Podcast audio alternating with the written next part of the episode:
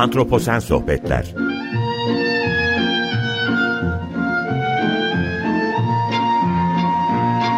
Hazırlayan ve sunan Utku Perktaş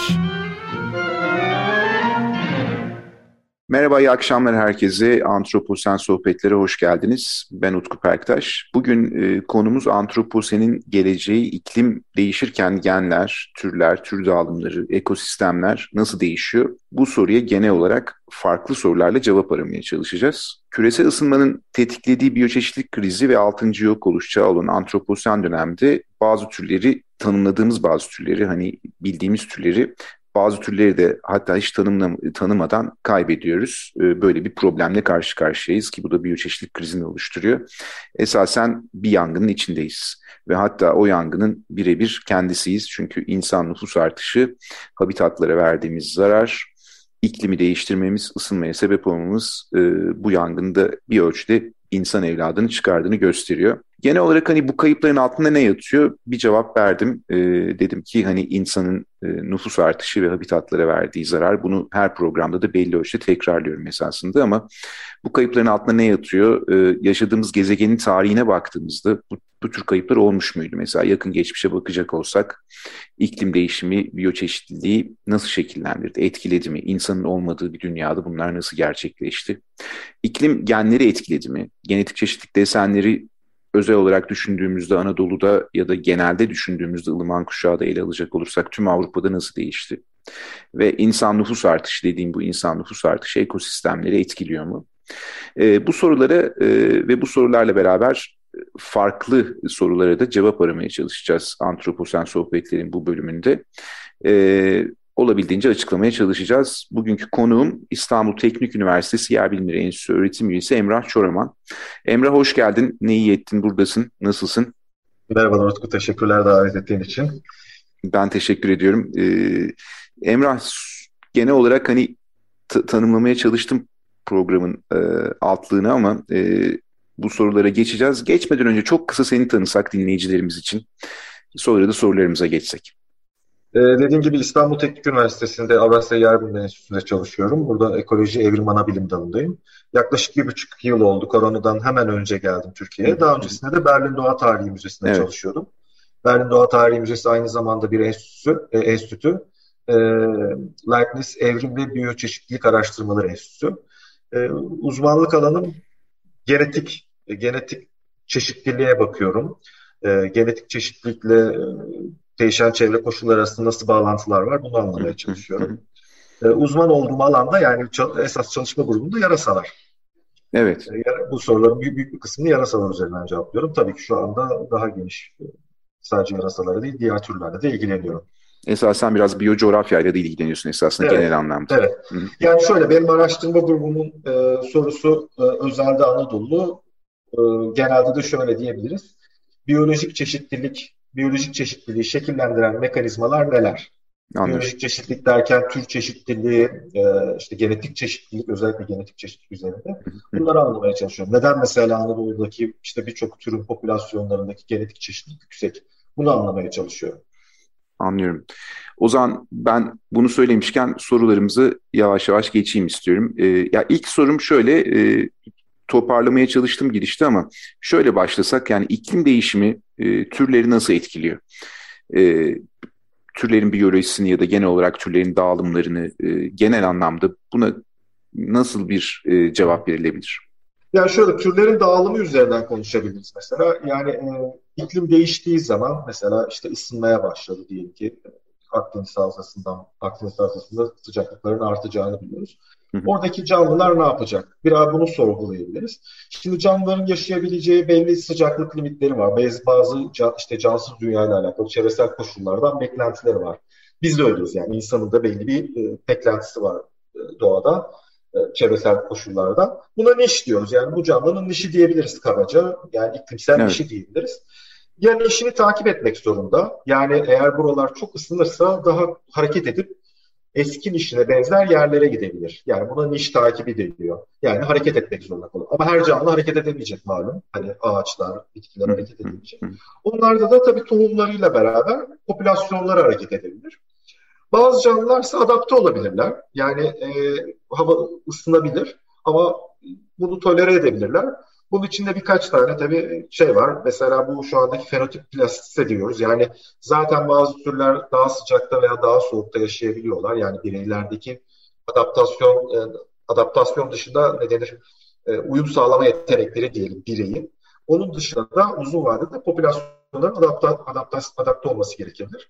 Benim çalıştığım konu da bu. Genetik adaptasyon. Ne oluyor da genlerinde nasıl bir yani genetik yapılarında popülasyonların nasıl değişim oluyor da değişen çevre koşullarına uyum sağlayabiliyorlar. Bunu araştırıyorum. Yani dediğim gibi temelde iki şey var. Ya adapte olacaksınız ya da hareket edeceksiniz. Adapte olmuyorsanız ve hareket edemiyorsanız da maalesef türünüz, e, oradaki popülasyonlar veya türler yok olma riskiyle karşı karşıya. Anlıyorum. Şimdi bu noktada hemen e, şeyi sormak istiyorum. Şimdi geçmişte bir takım yok oluşlar yaşadık. E, programın da ilk konularından bir tanesiydi bu. Ama yakın şöyle tarihe bakacak olursak e, yaşadığımız gezegenin hani bu yakın tarihinde biyoçeşitlik kayıpları e, iklimin değişmesine bağlı olarak gerçekleşti. Bunu biliyoruz hani insanın olmadığında ama e, bu insanın olmadığı dönemde bu iklim değişimi biyoçeşitliği nasıl şekillendirdi? E, bunu genetik e, belirteçlere bakaraktan nasıl anlayabiliyoruz? Senin özellikle yarasalarla yaptığın çalışmalar üzerinden ne söylersin? Yani geçmişteki geçmişte de e, zaten bir buzul devri diyelim. Buzul devri içindeyiz. İşte şimdi havalar ısındı. E, buzullar arası dönem diye geçiyor. A, normalde ama bu dalgalanmalar gösteriyordu. Yani buzullar e, giderek büyüyor. Avrupa'nın işte önemli bir kısmını kaplıyor. Avrupa'ya bakarsak Avrupa ve Asya'ya bakarsak belli bir irtifanın üstünde kalıcı olarak kar alıyor. Mesela bu 2000 metrede olabilir. Yani hava bayağı soğuyor. Sonra bu birkaç bin, on bin yıl devam ettikten sonra tekrardan iklim günümüzdeki koşullara geliyor. Sonra tekrardan soğuyor. Böyle dalgalanmalar yaşıyordu. Bunlara da buzul, buzul, buzul çağları diyoruz. Buzul çağları e, dünyanın birçok yerindeki türlerin dağılımını ve genetik çeşitliliğini etkilemiş bir mekanizma. Şöyle düşünün, e, diyelim ki Almanya'nın kuzeyinde yaşayan bir canlı türüsünüz. Bir ağaç olabilir, bir memeli türü olabilir. Bu buzul, buzullar ilerlediği zaman orada yaşayamayacaksınız. Demin ki konuştuğumuz gibi ya hareket edeceksiniz, yani ya doğrudan siz ya da popülasyonlarınız ya da yok olacaksınız veyahut da oradaki şartlara adapte olacaksınız. Birçok tür hareket etmek zorunda kalıyor çünkü tamamen buzla kaplanıyor kuzey bölgeler. Kuzeyler, bu kuzey bölgeler buzla kaplanınca gidebileceğiniz birkaç yer var Avrupa'da. Bunlardan birisi İspanya, Portekiz, İber Yarımadası. Diğeri İtalya, diğeri Balkanlar, Yunanistan, Trakya, Batı Anadolu. Anadolu'nun bir kısmı. Nereler olduğunu çok iyi bilmiyoruz. Ben de bunlardan bunu araştırıyorum mesela Anadolu'nun uzun çağ sığınağı olarak potansiyeli ve Kafkaslar. Bu güzel görece olarak e, iklimin güzel olduğu yerlere popülasyonlar sığınıyorlar. O yüzden de buralara uzun çağ sığınakları deniyor. Havalar kötü olduğunda burada işte onlarca yüzlerce jenerasyon boyunca birbirlerinden farklı olarak kalıyor popülasyonlar ve aralarındaki tabii ki iletişim kopuyor, gen akışı olmuyor ve farklılaşıyorlar. Daha sonra havalar tekrar ısındıktan sonra bu sığınaklardan çıkıp e, Anadolu'ya doğru yayılım, yayılım gösteriyorlar. E, dağılımları artıyor. E, dediğim gibi biz mesela şimdi e, canlıların genetik çeşitlerine baktığımız zaman nerede daha uzun zaman geçirdiklerse orada genetik çeşitlerin yüksek olmasını bekliyoruz. Çünkü uzun evet. zamandır oradalar. Ee, mesela yarasalara baktığımızda bunu görüyoruz. İşte birçok türde e, İber Yarımadası'nda farklı genetik soylar var. İtalya'da var, Balkanlarda var ve Anadolu'da var. Doktora evet. tezinde ben yaklaşık 30 küsür yarasa türüne bakmıştım. Bunların üçte birinde Anadolu'da genetik olarak farklı popülasyonlar vardı. Bu çok önemli bir şey. Yani buradaki popülasyonlar Avrupa'dakinden ve Asya'dakilerden farklı. Bunları, bunların bunların sebebini de işte buzul çağları etkisi olduğunu gördük. Şimdi tam bunu söylemişken genetik çeşitlilik desenlerinden e, buradan yola çıkaraktan bunu düşündüğümüzde acaba özel olarak e, Anadolu'da yarasalar özelinde yine sorayım sana e, genetik çeşitliliğinin yüksek olduğu yerler var mı? E, ve genel olarak düşündüğümüzde de Avrupa'da Anadolu tek başına önemli bir yer mi ya da farklı bölgeler var mı? Yani işte biraz daha bunu daha detaylı anlamaya çalışıyoruz. Yani e, birçok yarasa türü var. Türkiye'de yaklaşık 40 tane yarasa türü var. Ben bunların yaklaşık işte 30-35 tanesini inceleme fırsatım oldu e, genetik olarak. E, farklı farklı dağılım örüntüleri gösteriyorlar. Mesela Batı, Anadolu'nun batısında e, Ege kıyılarında veya Batı Akdeniz'de böyle farklı olan gruplar var. E, Kafkaslara yakın olan bölgede yani Doğu Karadeniz, e, Doğu Anadolu bölgesinin uç kısımlarında farklı olan gruplar var. E, gene Suriye, e, Irak, İran sınırında daha böyle habitat olarak farklı olan bölgelerde de genetik soylar görüyoruz. Tabii bu dediğim gibi türler türden türe değişiklik, e, değişiklik gösterebiliyor. E, şu, bir de şöyle bir durum var. Mesela yarasalar aslında genetik çeşitliliği çok fazla böyle e, coğrafi olarak bir yapı beklemiyoruz. Çünkü uçabilen hayvanlar. Evet. Yani evet, hani evet. bir yerden bir yere gitmeleri bir ağaç gibi veya ne bileyim bir küçük memeli tür gibi e, sıkıntılı değil. Ancak e, bazı türler çok daha uzun mesafeler göç ederken bazıları daha yer, yerel küçük göçler yapıyor. Yani birkaç kilometreyle sınırlı kalabiliyor. O yüzden dediğim gibi türler arasında farkları da görebiliyoruz. Kuşlar gibi esasında yani kuşlarda da e, böyle bir yapı oluşması, genetik çeşitliliğin farklılaştığı yapıların oluşması özellikle göçmen türlerde çok belirgin olarak gözükmüyor. Yerli evet. türlere baktığımız ya da zaman ya da endemik türlere baktığımız zaman e, bunları daha net bir şekilde görebiliyoruz ve Anadolu'nun özellikle güney kesimleri e, bazı türler açısından e, hani bir sığınak olarak düşünecek olursak Anadolu'yu sığınak içinde sığınakların olduğu bir takım e, örüntüler göstermişti. Evet. E, zannediyorum yarasalar içinde bu tür şeyler geçerli olabilir diye düşünüyorum. E, bir, bir de hemen bu noktada hani endemik türler dedim aklıma geldi. E, Anadolu için hani endemik verebileceğimiz bir yarasa türümüz var mı Emrah ya da Anadolu'nun bu anlamda önemi var mı? E, endemik olarak yok yani e, Eptesicus anatolicus diye bir türümüz var. Ana, yani Anatolicus adını Anadolu'dan alıyor malum. E, bu tür e, ama başka ülkelerde de gözüküyor. Yani daha güneye doğru Akdeniz, Doğu Akdeniz kıyılarını takip ediyor. Onun dışında yani popülasyonların önemli bir kısmı Türkiye'de olan türler var ama Anadolu'ya endemik bir türümüz yok. Peki şey olarak hani düşünecek olursak ben şimdi tabii endemik türler deyince hani sadece belli bir coğrafyada bulunan türlerimiz anlamında söylüyorum ama bazen bir de şu karşımıza çıkıyor yaptığımız çalışmalarda ya ilgi alanlarımız çakıştığı için böyle konuşuyorum. Ee, örneğin farklı genetik çeşitlilik desenleri buluyoruz. Bunlar kimi zaman farklı bir türe de işaret edebiliyor esasında tür içindeki e, genetik çeşitlilik varyasyonunu değişkenliğini düşündüğümüzde ve böyle endemik genetik çeşitlilik desenleri yani endemizmi işaret edecek e, örüntüler, desenler ortaya çıkabiliyor. E, Bunları mesela ben Orta Doğu coğrafyasında kuşlar için baktığımda işte Zagros dağlarında e, yaygın olarak görmüştüm yaptığım çalışmalardı. Anadolu'nun güneyinde e, bu tür şeylere rastlamıştık.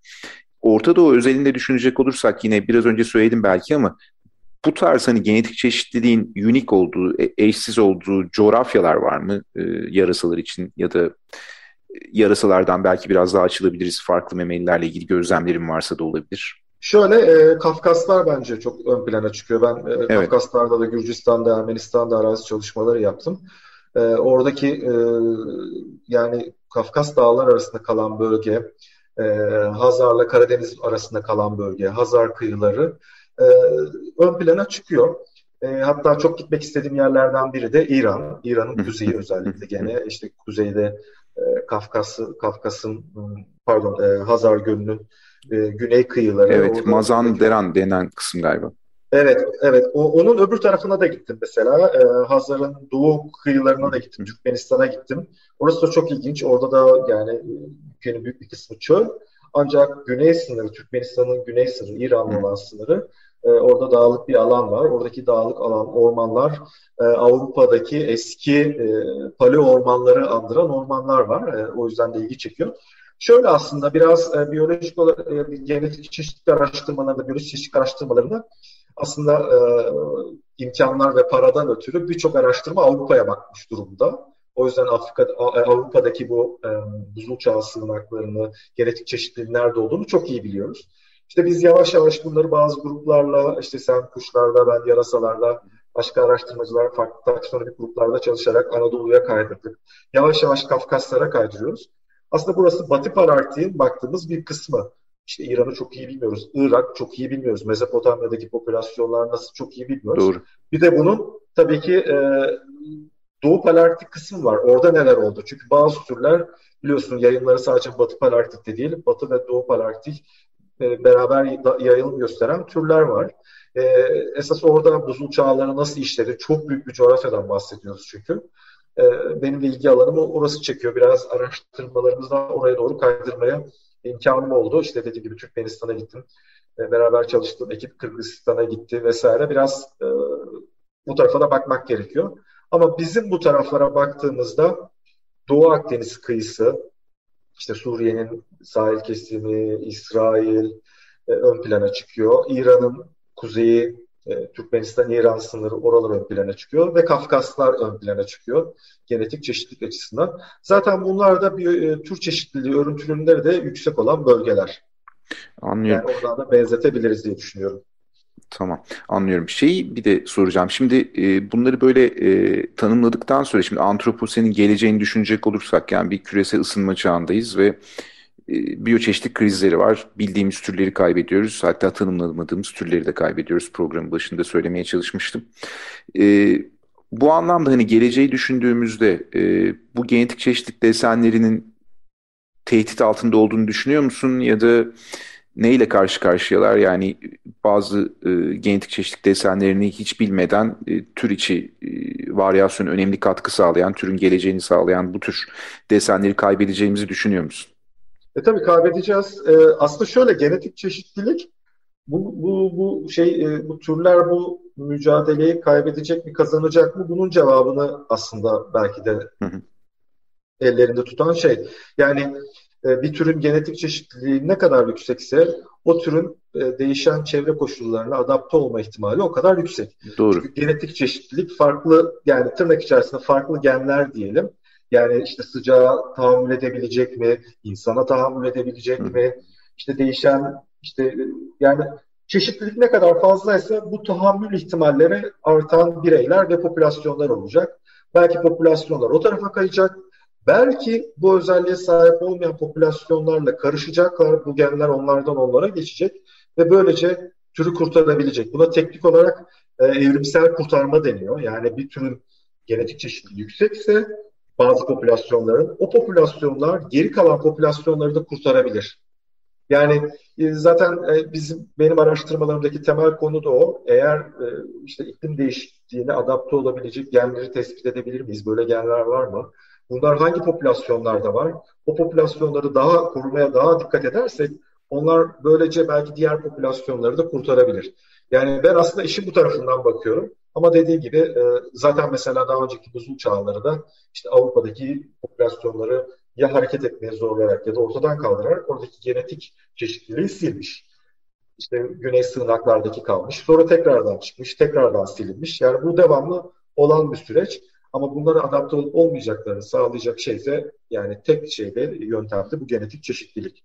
Anlıyorum. Genetik çeşitlilik bir nevi sigorta gibi bir e, şey esasında tür için. Evet. Şimdi yine tam bu noktada e, bir şey daha sormak istiyorum sana. E, tüm bunları düşündüğümüzde insan nüfus artışı bulunduğumuz çağı esasında e, şekillendiren en önemli tehditlerden bir tanesi. Yani tehditler anlamında şekillendiren en önemli e, faktörlerden bir tanesi ve şu an 8 milyarlarda olan insan nüfusu tüm dünyada 2050'lere geldiğinde zannediyorum 9 milyarlara ulaşabileceği öngörülüyor ve e, işte Almanya Posta Meclisi bu taşıma kapasitesini, dünyanın taşıma kapasitesini insan açısından zorladığımızı söylüyor ve insan ekosistemleri de etki ediyor. E, bu anlamda ekosistemler nasıl değişiyor? Yani senin gözlemlerin ölçeğinde, yaptığın çalışmalar ölçeğinde, belki geniş ölçekte ya da Anadolu ölçeğinde buna ne dersin? Yani durum kötü. Ee, biz zaten genelde şöyle bir şey oluyor. Belki oranın altını çizmek istiyorum. Ee, biz şu anda iklim değişikliği ve türlerin e, yani ekolojik kriz arasındaki bağlantıdan bahsettik. Ancak biz daha iklim iklim krizinin, iklim değişikliğinin biyolojik çeşitliliğe etkisini henüz net olarak görmüyoruz. Yani daha başlamadı. Çok az başladı. Ufak tefek başladı. Şu anda ama biz e, iklim krizinin etkisini azaltsak bile şu anda biyolojik krizi yaşayacağız. Yaşıyoruz yani 6. yok oluşa başladık. Yani şöyle ben de e, sıklıkla baktığım raporlardan biri bu e, Doğal Hayat Korumu WWF e, uluslararasının bir raporu var. E, Yaşayan Dünya Endeksiydi sanırım yanlış hatırlamıyorsam. Evet, evet. E, Londra Zooloji Cemiyeti ile beraber hazırlıyorlar. İşte evet. e, yaklaşık 20 bin tane farklı ait popülasyonun e, yaklaşık sanırım 2000 türe çıktılar. 2000 türün 20 bin popülasyonuna bakıyorlar. Ve bunlardaki trendlerin ne yönde olduğuna bakıyorlar. Trendler çok kötü. Yani dünya oranında %68 azalma var. Yani popülasyonlarda %68 hadi kabaca %70 azalma 70, var. Çok evet. ciddi. Çok ne zamandan ne zamana dersek 1970'lerden 2016'ya kadar. Bu 2020 raporuydu. Yani yani böyle e, belli aralıklarla yayınlanıyor. 2020'de e, yayınladıklarında 2016'ya kadar azalma hesaplamışlar %70. Şimdi burada benim esas dikkatimi çeken şey şuna bakıyorum. Bunun peki %70 azalmış da sebepleri neler diye baktığınız zaman hı hı. E, toprak ve su kullanım e, şeylerin değişmesi mesela habitat kaybı, habitatların zarar görmesi gibi sebepler Avrupa'da %60 etkili. Hı hı. Yani popülasyonların esas düşüren, en önemli düşüren pardon, en önemli e, etmeni bu habitat kayıpları, habitatlardaki değişimler. %60 evet. Avrupa'da. Evet. Sonra doğrudan avcılık. Mesela e, dün lüfer balıklarıyla alakalı bir belgesel izledim. İşte son birkaç on yılda lüfer popülasyonları %90 oranında çökmüş. Yani düşük yani o kadar ki mesela boğazdan geçen balıkları yani ağlarla büyük böyle gırgır ağlarıyla vesaireyle çevirerek neredeyse boğaz kapatılıyor. Bunun oranı Avrupa'da yani buna benzer etkinin oranı yüzde yirmi. Yüzde altmış habitattı, yüzde yirmi doğrudan avcılık, tüketme gibi. Sonra yaklaşık olarak yüzde on istilacı türler, malum başka böcekler, kuşlar vesaire hastalıklar taşınıyor. Sadece türler değil, hastalıklar da taşınabiliyor. Bu da yüzde on. Dördüncü sırada kirlilik var Avrupa'da. Avrupa'da kirlilik daha iyi durumda çünkü işte yeni düzenlemeler, kanunlarla vesaireyle bir yere kadar getirilmiş. Yüzde yedi buçuk. İklim değişikliğine baktığınız zaman Avrupa'da iklim değişikliğinin türlere, popülasyonlara etkisi, hı hı. popülasyonlara etkisi yüzde dört henüz. Hı. Yani daha iklim krizinin etkisini Avrupa'da görmüyoruz. Dünyada en çok neresi diye baktım, ona da baktığım zaman Latin Amerika ve Karayipler'de görüyoruz. Orada da henüz yüzde on iki buçukta. Bu çok ilginç bir bilgi, çok güzel. Yani evet. biz şu anda iklim bazen şey oluyor mesela iklim değişikliğini hani çok e, süper teknolojilerle çözebiliriz. Karbon yakalarız süper aletler yaptık. Çok enerji olarak verimliler. Karbonu yakaladılar, paket yaptılar. Toprağa, işte okyanusa, kayaya gömdük. Bunları yapsak bile Avrupa'daki popülasyonların sadece %4'ü şu anda iklim değişikliğinden ötürü gidiyor. Geri kalan popülasyon düş, e, azalmaları başka sebeplerden. Bütün dünyada da şu anda iklim değişikliği etkisi az. Biz şu anda iki tane krizden bahsediyoruz. Birisi iklim krizi, birisi biyoçeşitlik krizi. İşin tek iyi yönü var iklim krizi ve biyolojik çeşitlilik kriziyle aynı şekilde mücadele edebiliriz. Eğer bunları yaparsak ikisini de engelleyebiliriz. Anlıyorum. Ama sadece iklim krizini böyle high-tech e, yöntemlerle çözmek e, biyolojik çeşitlilik krizi e, çözmeyecek maalesef. Doğru, hemen çok doğru. Bu, buradaki bilgiler çok ilginçti, çok teşekkürler. Burada hemen bir ben de ek yapmak istiyorum. Ee, özellikle insanın e, gıda tüketimiyle alakalı e, da bir takım e, biyoçeşitliği etkileyen e, faktörlere doğayı maruz bıraktığı söyleniyor. E, yakın zamanda bir kitap okumuştum. İki tane İtalyan profesörün biyoçeşitlik üzerine sohbetlerini içeren çok hacimli olmayan bir kitaptı. E, orada örneğin e, karides yetiştiriciliğinin e, dünyada karidese olan e, ihtiyaç üzerinden karides yetiştiricinin artması, bunun için çiftliklerin kurulması sonucunda doğal alanların tahrip edilmesi ve buna bağlı olarak da biyoçeşitliliğin o bölgelerde dünyanın bu yetiştiriciliğin yüksek olduğu yerlerde krize girmesine sebep olmuştu. Ee, çok fazla faktör var anladığım kadarıyla insan nüfus artışına bağlı olarak. Senin evet. de söylediğin gibi. Yani onun e, kabaca rakamını da söyleyebilirim. Yani gıda üretimine bağlı faaliyetler dünyadaki biyolojik çeşitlilik e, kaybının %75'inin sebebi. Pardon %70'inin sebebi. %70'inin sebebi. Yani bu, bu en başta tabii ki tarım alanları. Ee, sadece doğrudan bizim yediğimiz değil, yediğimiz işte e, ne denir çiftlik hayvanları için, onları beslemek için açılan tarım alanları da var. Çünkü çok büyük bir alanda aslında biz hani yediğimiz hayvanları bakmak için, beslemek için onu böyle büyük bir alanlara sahip yerler kullanıyoruz. Bunların etkisi çok fazla tabii ki. Anlıyorum. Emrah çok teşekkür ederim. E, programın sonuna geldik. E, çok akıcı e, bir sohbet oldu. Zaman yine hızla aktı. Her seferinde böyle oluyor. Sohbet akıcı olunca zamanı hissetmiyoruz. E, geldin beni kırmadın. E, sorularıma cevap verdin. E, çok çok teşekkür ediyorum tekrardan. Davet için ben de te- teşekkür ederim. yine belki yine yeni bir başka bir programda biraz daha derinleşeceğimiz bir şekilde bu konuşmaya, bu konuya devam ederiz. Çünkü büyük ihtimalle bitiremeyiz e, bu e, şey e, problemin e, çözümünü ya da bu sorunlara cevap aramayı. E, ben dinleyicilerimize iyi akşamlar diliyorum. Önümüzdeki hafta e, yeni bir konukla yine biyoçeşitlik sohbetlerine antroposen sohbetlerde devam edeceğiz. Hoşçakalın. İyi akşamlar. Antroposen Sohbetler